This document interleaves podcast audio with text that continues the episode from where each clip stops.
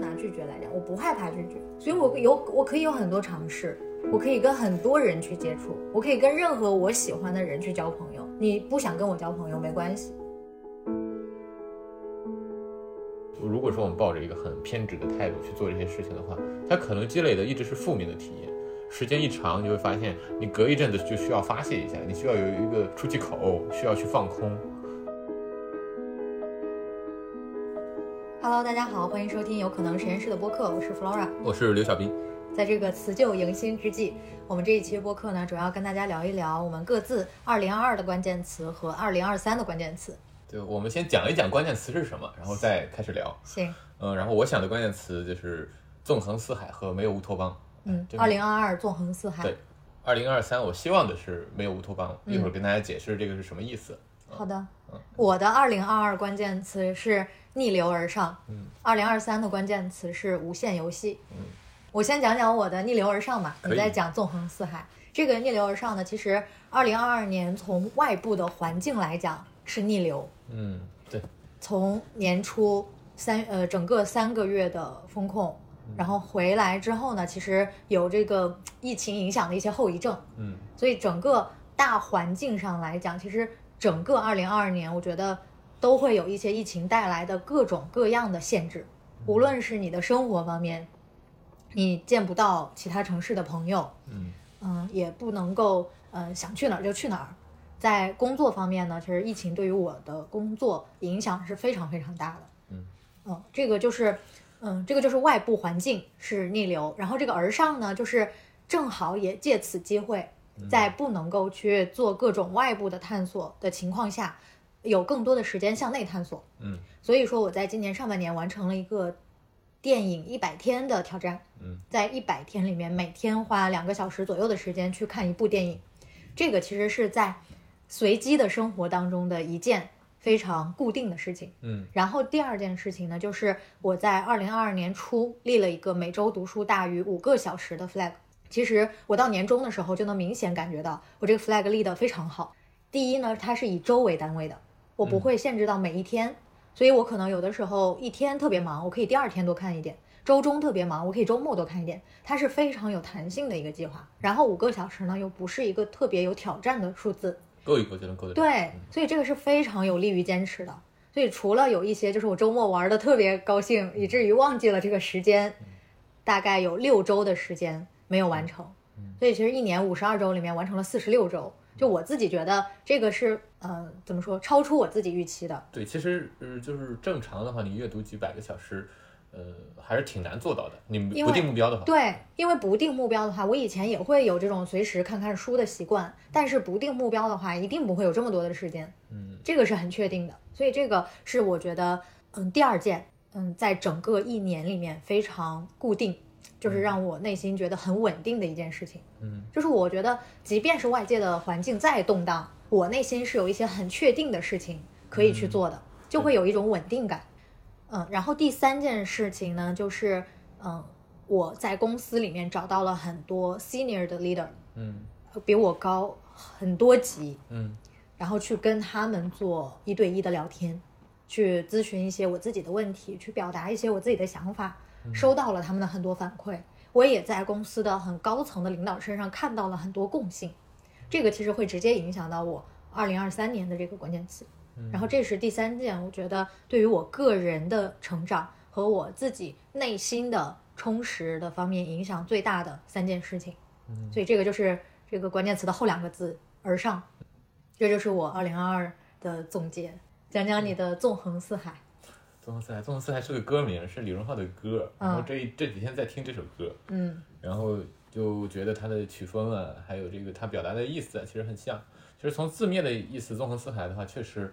我的2022其实并没有受到疫情特别大的影响，就是对于这个去多少城市来讲这件事情上，其实是没有影响的。就是我还是去了非常多城市，不管是出差还是自己出去玩。其实跟我看了一下那个航旅纵横和高铁的出行次数，跟2021年其实是持平的。基本上没有变化。对，你没有太大的影响。但是就是无非就是出站进站这个会比较麻烦，确实是有些挑战的。为什么说纵横四海呢？可能就是在这种情况下，像我这样到处跑的人其实不是特别多。倒不是因为跑的特别多，去的地方特别多，才叫纵横四海的。纵横四海其实我给它定义的是，过去这一年真的还是见了很多不同各种各样子的人，就见到了很多人嘛，然后一定会发生很多事情，就不管是一个人的旅行也好啊，还是出去自己做一些想尝试的事情，就是这些事情会给我一种感觉，就是多样性这个事情你必须去承认，就是各种各样的人有各种各样的生活，然后我觉得没有什么生活应该是好的，或者说大家应该必须要追求的，有一个共同的标准。这个其实就延伸到为什么说23年的目标是没有乌托邦，就是没有那个标准的东西。我会觉得人是非常非常复杂的，因为你会见到完全相反的人，或者说以前特别不理解的人，但你跟他对话之后会发现他现在这个选择是有原因的，而且是逻辑通顺的，那我觉得也挺好的。就以前总会觉得那好一定是非常明确的，就如果说有一个非常明确的标准来衡量好与不好，这其实很有安全感。他既然有标准，那我只要努力做就可以了。但我就是整个22年就是见到了很多人，聊了很多天，就会发现其实没有好与不好。我觉得你的2022的我听下来的感受就是拆掉了很多框架，其实就是打破了很多边界和标准了，就感觉你的过程是你在见这些人的过程当中，然后可能丰富了多样性之后，你原先的一些框架就被拆除了。对，其实有一个很明确的感受啊，就是我从年中的时候开始跟自己玩，然后就比如说出去旅行啊，或者一个人去景区啊，然后去这个拍 vlog 什么的，就我会发现这个生活其实特别像那个我达到了一定的这个社会地位，或者说我到退休那个阶段开始游山玩水。其实我发现游山玩水带来不了多少欢乐，就是你出去一个人看风景，几个人看风景，这种就是本身上的这种对美的欣赏，它带来的愉悦其实是很有限的。但是你对人的多样性的探索带来的那种体验，或者说你对自己探索带来的体验，其实是非常重要的。而且这个是你只有一个人去才能体验到，因为你如果要是跟一群朋友去，可能你没有那么多的机会去跟陌生人接触。对，就是在整个我出去玩的过程中，我其实去景区，我最多也就住在景区，或者说在景区附近住一下，然后我可能就去一两个景点，然后就我特别喜欢做的一件事情就是随便找个出租车，然后问因为平时去哪儿吃饭，然后带我去吃饭，然后就聊一路。然后在贵阳的时候有一个司机特有意思，他说带你去吃那个叫什么面我忘记了，他带我到那儿之后他自己也下来吃，然后吃完他又带我去另外的地方。就是你跟别人对话其实会发现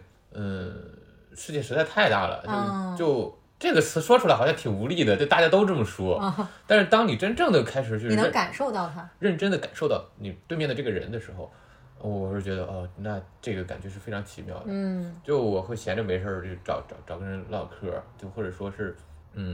就有那么与陌生人去交流的机会的话，我发现自己会抓住，我会发现那对面如果是一个真真实实存在的人，你不能因为他的物质条件评价他，你不能因为他的思想或者说精神探索的程度去评价他，就是你单纯的这个尊重你对面这个人他的存在，就他的存在本身，所以他可能确实在某些方面是贫瘠的，或者说他确实非常丰富，这都没有关系，他是一个人在你面前。就这种体验其实让我觉得，那你真的就是纵横四海，见了非常多的人。然后有好的有不好的，你喜欢的你不喜欢的对，这个好的不好的可以去掉，我不觉得他们是好的不好的，而是说就是怎么讲呢，在原先定义里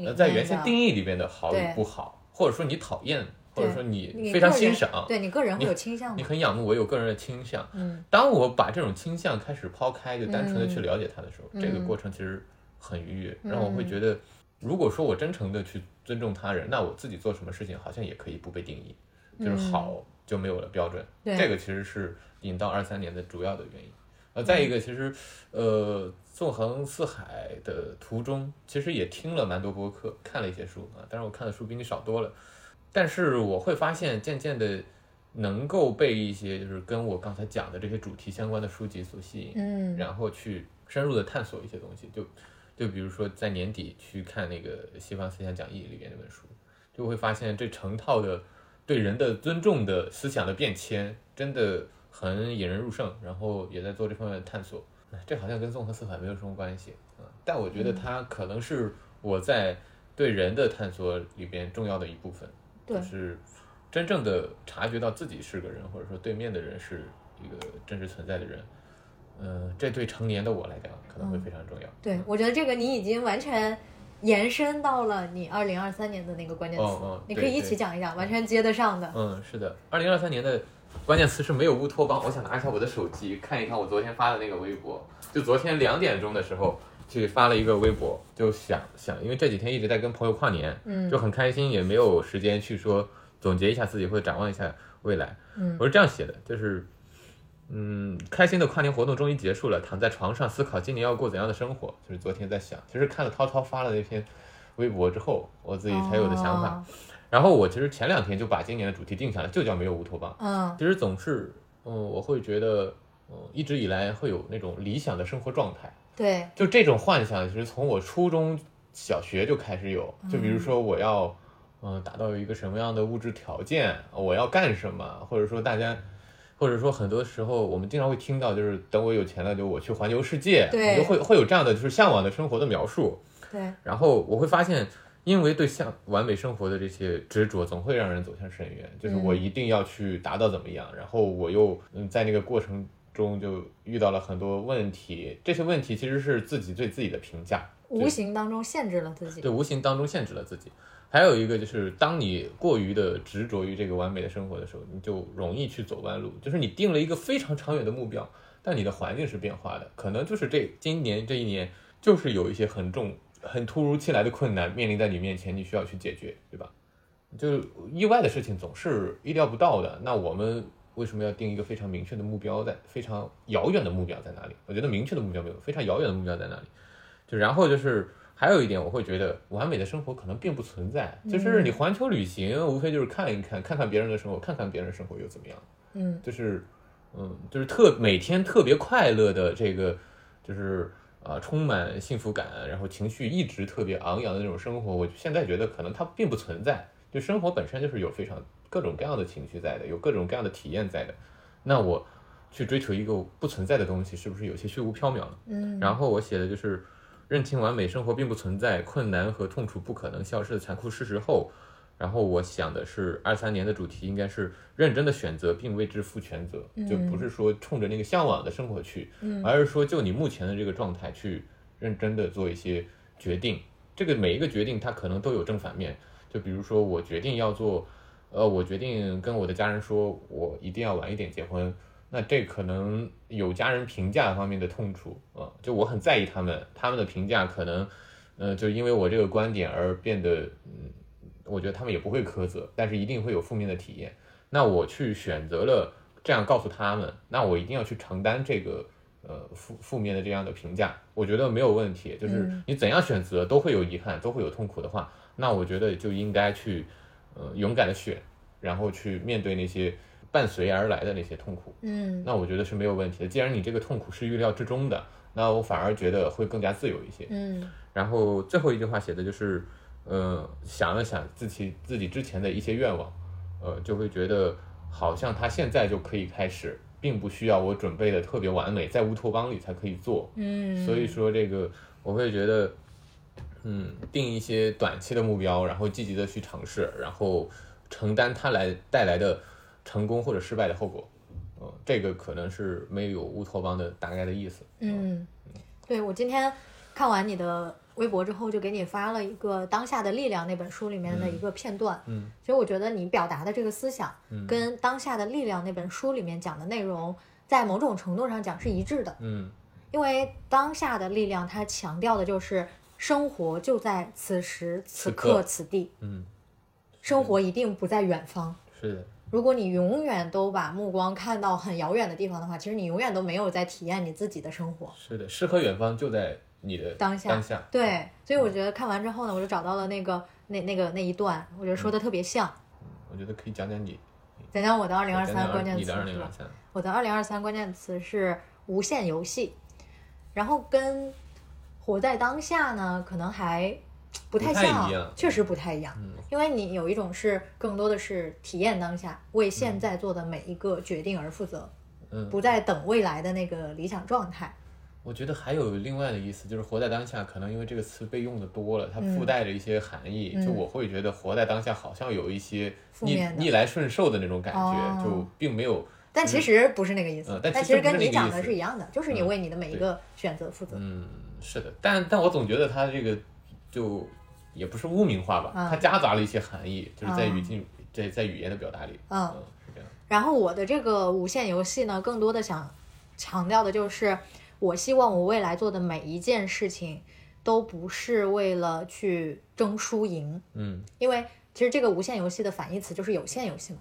有限游戏的定义就是它有明确的规则，有观众，有裁判，有参加竞技的人，然后最后大家要在这场游戏里面获胜。对。然后无限游戏呢，它最核心的一点就是我不是为了通过赢而结束这场游戏，我要做的一切努力都是为了让这个游戏永远的延续下去。比如说举一个例子啊，就是拿婚姻来讲，然后有限游戏呢，就是我在每一场我们的争执之中都要获胜，就是我跟你吵架，我要吵赢，我要证明我是对的，我要获得我们这段关系里面的这个主导权。对，这个就是有限游戏，就是有赢家有输家。但其实呢，就婚姻这件事情来讲，最大的意义在于你们可以一直幸福的生活下去。所以你就会发现，其实你努力的方向不是让这一场争吵分出胜负，而是让这一个争吵能够为你未来的幸福生活铺路。它可能都会变成一块一块的石头。所以要讲的都是我们未来可以怎么做得更好，我们可以一起面对这些问题，然后让这场游戏无限的进行下去。其实我觉得在不光是自己的生活里面，在工作里面也是一样的。这个其实我刚才就特别想举工作的例子，这个就连接到了我说我跟那些很高层的老板们聊天之后发现他们身上的一个共性。如果说你从旁观者，尤其是你从一线员工的角度去看他们，你会觉得老板的压力很大，他们要承担那么大的责任，他们每天的工作当中要遇到各种各样而且都是别人解决不了的问题。其实你站在旁观者的角度去看，就会觉得很累，就会觉得很难。但是其实我去聊的那些老板，他们呈现出来的状态是很自信，很松弛，很享受。我觉得这个是尤其是我前老板身上的那种状态，就是他其实在我心里留下了非常深刻的印象。我觉得我后来又花了可能22年一整年都是在去理解他怎么做到那种状态的，就是因为他们看待自己的工作，自己的职责就是无限游戏。在每一个问题里面其实都没有一个明确的标准说我一定要完美的解决各个问题我才是优秀的，其实都没有。他们会觉得说我遇到的每一个困难都是一个挑战，然后我就全情投入，然后去迎接这个挑战，去尽我自己最大的努力，有一些新的创造，对，就是值得开心的。对，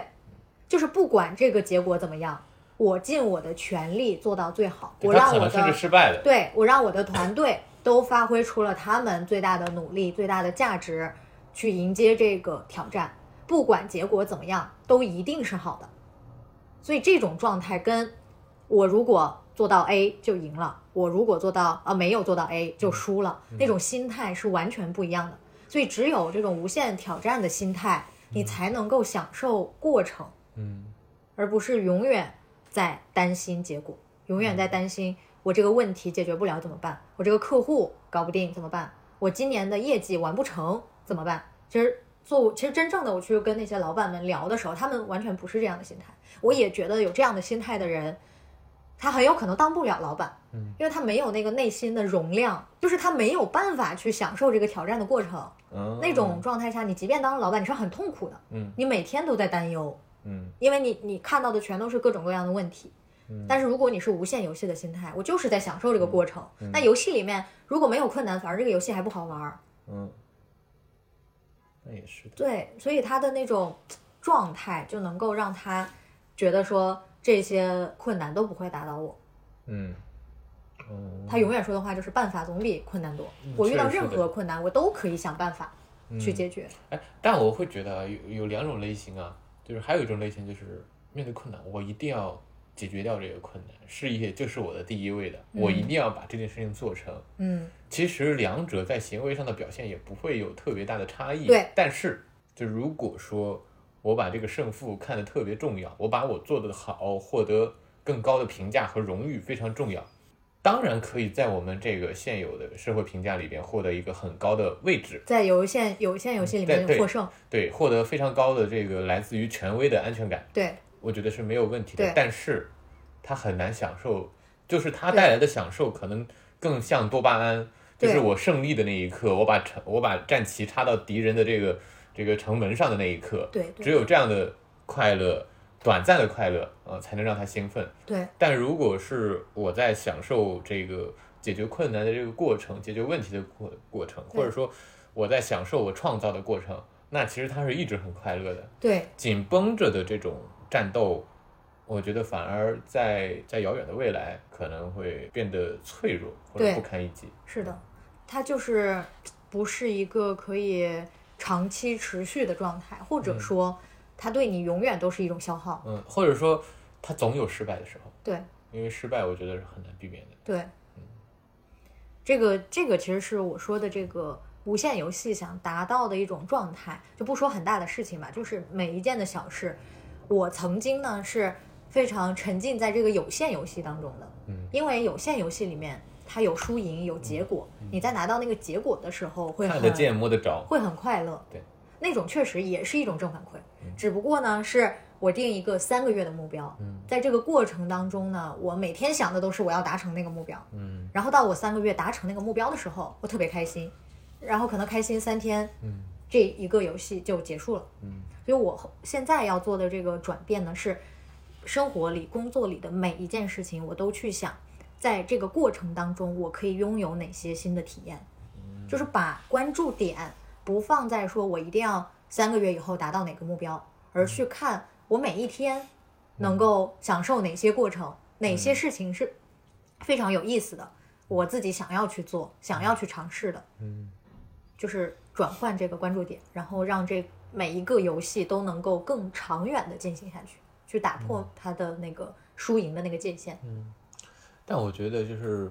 这个思想在现实生活的体现啊，就是我们做事情的这个态度啊，或者说在做某一件小事的时候的那个状态，其实还挺难察觉的。就是它跟你的以前，就比如说我真的一定要做成什么，或者说特别有执念的那种状态，其实工作的时候是看不出来的，或者说在做事情的时候可能有一些细微的表达，但是状态还是在做那个事情，但它背后的体验的话，我觉得会天差地别。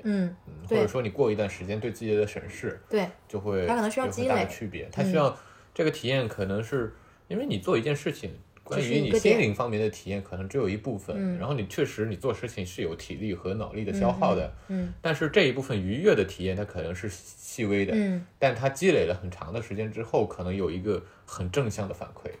那如果说我们抱着一个很偏执的态度去做这些事情的话，它可能积累的一直是负面的体验，时间一长，就会发现你隔一阵子就需要发泄一下，你需要有一个出气口，需要去放空。就这个可能是，就是同样的这个行为同样的行为吧，具体的同样的表现，但是反而带来了两种精神上的完全不同的体验，相反的体验。但其实我们能够看到的是，就是小的负面情绪慢慢积累，其实是一个蛮普遍的一个。其实是常态，而且特别是在今年，特别到了年底，大家身体都不是很好，不是很好的情况下，情绪又很低落，情绪很低落的时候，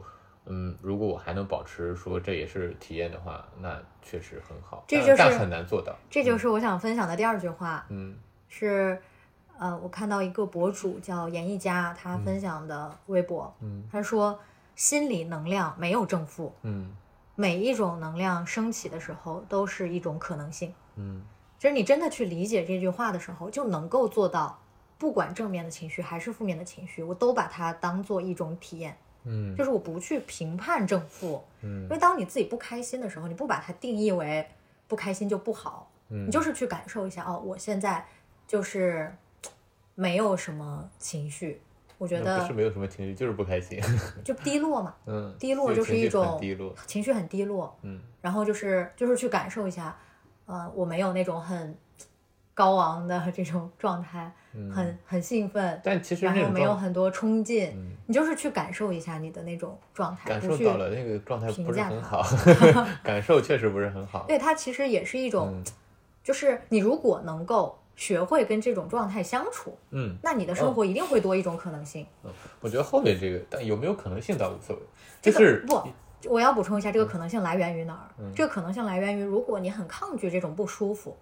所以你在做事情的时候，你会去避免那些有可能让你不舒服的事情。比如说，我害怕拒绝，我觉得拒绝的时候，我心里很难过，我不能接受我难过，所以我不去跟别人求助，我去求助了，他就有可能拒绝我，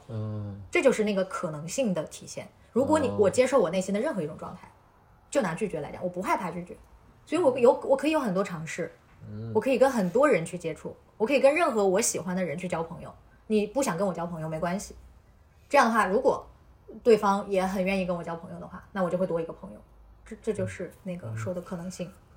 但是我其实受启发的是前一句，就是学会与这种情绪相处，就是我们就包括我刚刚在发言的时候也有聊到，就是说就是痛苦或者说这种负面的东西是不可避免，一定会存在的。但当它出现的时候，如果说我们对它的存在一直保有预期，那我跟它相处的话，就相对来说会很平静。就比如说这个新冠，大家都阳性之后，其实就很明显的，大家都有这种比如说嗜睡啊、倦怠啊这种状态，而且就很无力，然后情绪相对来说都很低落，就会有天差地别的反应。好多人就对这种状态就是完全接受不了啊，就包括我自己，就是就那一阵儿。就特难受，然后对这个状态，也很排斥。后来我就想了，好像，然后我就在那个过程里面去思考，直到我看了那个峰哥，和简历里1-2年前的一期播客，他们说这个你的身体状态可以这个极大的影响你的这个情绪，然后发现这个体验好像也蛮不错的，好像还真的去验证了一下这个理论，就是在你这个很难受的情况下，情绪确实会很低落。那我觉得如果说以后还有这种体验的话，那我觉得对它其实是有预期的，我不舒服的时候，我心情不好，那应该的，对吧？那好像也没有必要去排斥它。这个其实就跟你说的那个被拒绝是一样的，就是或者别人不喜欢是一样的，就可能发朋友圈还得考虑一下这个，考虑一下这个领导、同事啊、客户、家人、朋友、男朋友、女朋友。会有什么样的感受，或者说你有自己一些很想做的事情，但是又犹豫不决的不敢选择，或者说什么就担心很多东西，然后就不敢去尝试，担心那些负面的体验发生，然后那我就不去做了。那我觉得这个其实是要突破一下的，就是你会发现，就是可能确实是很多人被拒绝或者说被戳到以后，因为从小的这个性格也好，或者说他有伤疤也好，有创伤，他可能会确实非常的难过，也完全可以理解。很多人确实很担心被拒绝，很担心被别人评价不好，或者说特别在意别人对自己的评价，或者说他非常关切对于他重要的人对他的这种印象啊，或者说感受。就为什么说很多人他会恋爱脑，就是特别担心这个伴侣。觉得他哪里不好，就是想一直对他特别好，把最好的都给他，然后有一些这个讨好的这个心理在，这种情况其实都非常普遍。但我会觉得，如果说不深入的去探索自己，一直不敢踏出那些小的尝试啊或者什么的，好像当负面情绪来临的时候，就容易混乱，对，更难以接受，对，就更脆弱，会更脆弱，对，就把自己保护的越好越脆弱，是的。就是我拒绝一切的亲密关系，或者我拒绝什么的，当他带来的负面情绪真的来临的时候，那个黑暗才是真正可怕的，反而那个小小的被拒绝倒没有什么关系。对，你聊多久？37分钟，聊完了，这么快吗？因为我们一人只有2个关键词嘛，这个就很快就讲完了。总觉得有点啥还没说出来，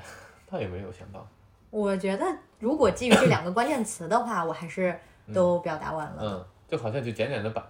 就只是把这2个关键词每个人的2个关键词给陈述完了。对，可以在，我觉得这种关键词其实是一种很好的方式，就并不一定是我一定要在每一个板块定一个具体的目标，当然这个也不冲突，但是如果讲了关键词和背后自己希望达到的一种状态的时候，可能我们在过程当中更关注的也是那个状态，然后在23年底可以再去看一看，说我做哪些事情的时候是符合我当时想要的那种状态的。然后我就还有一个想法，就是为什么我们一直在聊这些非常虚的东西，或者说我们一直在聊思想的东西，就是看不见摸不着的。但前一阵子其实对我很有启发，我觉得思想是看得见摸得着的，就是你虽然它不是一个具体的物品，但它真正的支配着你时时刻刻的行动。就是比如说我觉得什么不好，那我遇到这件事情的时候我一定不会做，对吧？就我觉得你的价值观其实是体现在你的每一个选择里面的。 对，就是比如说我认为应该情商高，就是或者说对待长辈对待领导就应该抱着什么样的态度，那你在觥筹交错之间一定会有非常精妙绝伦的祝酒词，对吧？对，或者说很在意这个某些传统意义上的仪式。就如果说我在意人与人，我觉得与同事领导的交往更是人与人的交往，我们的做事更多的是合作，那你可能跟他们的相处又是另外完全相反的一个风格。就我们也许好的情况我们可以成为朋友，那如果说做事的话，那我们首先合作的话，首先还是考虑做事怎么做，就是对于对方的让你产生情绪点不产生情绪那一点就变得可能稍微往远了一点，也不需要花很多的精力去给对方提供情绪价值。对，然后如果你觉得婚姻是两个家庭的匹配，那这个会更重要，门当户对更重要，那你就会做出这样的选择。对，就会去看对方的这个家庭条件背景和自己是不是匹配，就会去评价这些维度。但思想其实又是非常的复杂的，就是你可能同时两种想法都有，就可能它每一个部分都有一个比重，甚至我觉得比重都不能来描述它的复杂程度。就是你可能，又是动态的，又是这个结构复杂的，然后反正就是，思想可能就是乱，也不能说乱七八糟，就反正就是我在表达它复杂，但是我没有想到一个特别精准的词语，就是它复杂，但它确实会指导人的行动，然后，如果说我们有一个大概的主线，那我们可能会沿着这条主线去走，每个人就大概可以去描述他整体思想的风格应该是怎样的。然后我还想表达一点，就是我们之所以经常聊思想呢，是其实就是因为在我们自己的这个世界观里面，这个价值体系里面，会认为主观占据的部分可能比客观更多，或者说没有绝对的真实并不存在，客观并不存在，也不能说，完全不存在，因为至少还有一些基线嘛，就是吃饱、穿暖，可能有一些基线。只不过我认为这些客观的条件，物质，比如说最主要的就是物质了，客观的部分了，就物质条件是有一个对我来讲是一个很低的线，就是我刚才讲的吃饱穿暖，以上全是我的主观体验，这是可能我们的想法比较相近，但是呢，其实很多人的想法就在他的这个价值体系里面，他会觉得客观的比重要占到60%甚至以上，或者他对物质的要求会比较高，然后我觉得这个造成的原因应该也是多样。对，所以就是说，在这种不同的这个比重之下，你就会发现，可能如果说这个物质条件占60%以上的，那他要去聊的就是。我怎么做好我的工作，怎么升职加薪，怎么挣更多的钱，怎么在北上广定居，怎么努力才能买套房，这个可能就会是他关注的重点，然后他这个可能更多的他的表达呀，他跟别人的交流呀，就会是在更多的是在这个部分，但是如果说我们觉得说这个物质很容易，其实已经在我们的现在这个水平完全可以覆盖了，或者说你的这个并没有那么消费主义。对，我也不觉得说我一定要1000万买一套房才能证明我在这个城市立足了，我一定要找一个什么样的工作给我一个户口，我认为他们都不重要，然后当他们在我这个价值体系里面只占很小的一部分的时候，那我们聊天聊的都是我们的这个思考、想法、观点。我觉得是这部分的这些思考、想法、观点对应着我们的生活方式。对，其实是这样的。对。然后我会有一个今年有一个非常明确的想法，就是这些思想其实是在我们生活里边很多地方，就是在你所有的选择里都有体现，就是你生活里边一定要做非常多的选择，你的思想支配着你的选择。然后我今年跨年的时候，我们三个人在房间，你们都睡了之后，我们三个人在房间聊天，就得了一个，就想到一个很有意思的观点，就是既然思想是这么复杂的、动态的，然后我们要解决的问题是这个也是复杂的、动态的，然后可能还突如其来的一些问题。那我们面对这些问题做出选择的时候，这个选择不应该是简单的、单一的，这个我们拿出来的解决方案应该也是复杂的。这个为什么是这么讲呢？就比如说我在这个阶段，我刚毕业，我要成家立业，很多人的想法，然后不顾一切的打拼，然后就比如说把身体累垮了，或者说你在亲情上没有关注，或者说没有关注到伴侣，甚至可能好多年都没有进入过亲密关系。也有很多人也有可能过度的去关注了一些跟别人的关系里边，或者说沉浸在里边，陷在里边，然后对自己的世界可能少了一些探索。我会觉得每一年我们来审视我们选择的生活的时候，应该是每一个部分应该自己去配一个比重，就我们去做交一个复杂的选择答案我们去写一个复杂的答案，而不是说我今年就一定要做成某一件事情，然后就全身心的投入到里边但当然其实这也是一件好的事情，我全身心投入，但是我们不应该忽略到，就是很多事情在遥远的未来可能会造成非常庞大的影响。就比如说你现在不关注这个亲情的话，你可能再过几年你可能关注不到了，对吧？你现在不去解决亲密关系的问题的话，可能那我觉得晚一点解决好像也没问题。就是比如说你现在不关注自己的身体那你这些都是不可逆的。对，这些不可逆的事情上一定去做一个认真的思考，然后去做一个答卷。然后我的想法是，你不应该去单一的选择。我在年轻的时候就冲着一个东西，就一定要成功、成家立业，对，就是一定要拼出这个事业上的一番成就。对，反而忽视了很多不可逆而又很重要的东西。是的，反正我会觉得这些选择都是因为人的思想而做出的。所以我会觉得与朋友去交流这些思想，与朋友进行这些对话会非常重要，因为我可以看到别人的选择，看到他们选择背后的原因，然后用来审视一下自己。我觉得这个是我们讨论思想的重要意义。也就为什么就是今年我们来聊一聊这个大家去年的关键词是什么，今年的关键词是什么，看看大家的这个在解决问题的这个重心，大家思想探索的那个边界，或者说思想探索的方向到底在哪里。我还有一个感受，就是我刚才讲了，物质占据了不同的人的这个价值排序里面不同的比重，然后可能有的朋友他的物质的比重就是很高，他也在追求这个物质条件，当他达到了的时候，我们还是会为他鼓掌欢呼，觉得特别好。因为那个虽然不符合我自己的这个体系，但那他 是他自己的思想在追逐，对，是符合他自己的这个价值追求的，所以就还是会替他觉得很高兴。我会觉得其实都没有问题啊，就是怎么选都没有问题。但我觉得你得思考自己的为什么做出了这样的选择，然后去跟朋友或者说你觉得重要的人。或者书里的人去交流你的思想，然后你的思想才会有变化，就不能说我是不思考的，或者说一方面是不思考，或者说就是不听任何人的建议，或者说我也不关注任何人的这个思想，我也不去看别人的生活是什么样的，我也不反观我自己，我就只认定我觉得重要的就一定是重要的。然后这种是不是也是对自己的一种限制？其实我觉得这是怎么说呢，无能的体现。就为什么，但我这个无能并没有负面的意思，也不一定无能是没有能力无能只是没有为什么是没有能力呢？有可能他觉得很坚定，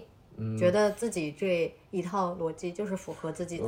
体系的，所以他也不看别人的。我觉得是啊。那如果说他想的已经想得非常清楚了，那是这样的。但我觉得这样的比重好像有点少。但是其实想得清楚，就是你外人没有办法去定义的。外人对，如果说他觉得外人没有办法定义，那我觉得完全可以。但是这个外人没有办法定义，一定是他思考清楚了之后，我这样选择，外人没有办法定义。嗯。但往往我身边小样本观察来看啊，对，也不算小样本，反正我接触的人观察来看，就是。我们从小这种教育就要考100分，要有一个什么样的标准，要有标准答案，要交一个什么样的答卷，到了什么年纪做什么样的事情，感动中国好人是有标准的，对吧？就是有口号，有标准，有榜样，然后他就被塑造了，就是他这套标准其实是被塑造的无比的坚定，就是像石头钻石一样坚硬，然后他为之奋斗努力。这个选择不是他自己做出的。如果说他自己做出了这样选择，我一定要得到什么样的成就，我觉得特别的开心，或者说我的人生的意义特别满足，那我觉得没有问题。但往往是我觉得我的观察来看是，我要拿到这样的成绩证明给谁看？证明给我的国家看，证明给我的家人看，证明给所有人看，我的亲戚朋友看，我证明我是权威的，我是阶级往上的。就我会觉得这样的这个思想方式，就是我的好的标准非常确定的这样的生活方式，其实是在停止思考，或者说在停止思想的交流。我觉得停止思想的交流是最可怕的。就不要把自己变成坚硬的钻石，要变成水一样流动。可以，水一样。就是这个意思。我会觉得思想它本身就一直存在。存在着每一个选择，包括你这周要干嘛，下周要干嘛，我炒鸡蛋放不放辣椒啊？但是可能还有一部分这个非理性无意识的部分啊，这不在我们今天讨论范围之内。就是他可能他绝对不是100%帮你做决定的。但我觉得我们要知道，帮了我们做决定的那部分思想到底是什么样子的，它未来会有什么样的变化，它是什么样的发展趋势，我想让它怎么发展，这个一定要清晰。好，最后结尾就是一人送大家一句祝福吧。又送祝福？你先说吧。我其实想说，就是我刚才说的那句话，就是祝大家都能够像河流、像大海、像水一样自由的流动，不受任何限制。说的真好，祝大家新年快乐。朴素的祝福，拜拜，拜拜。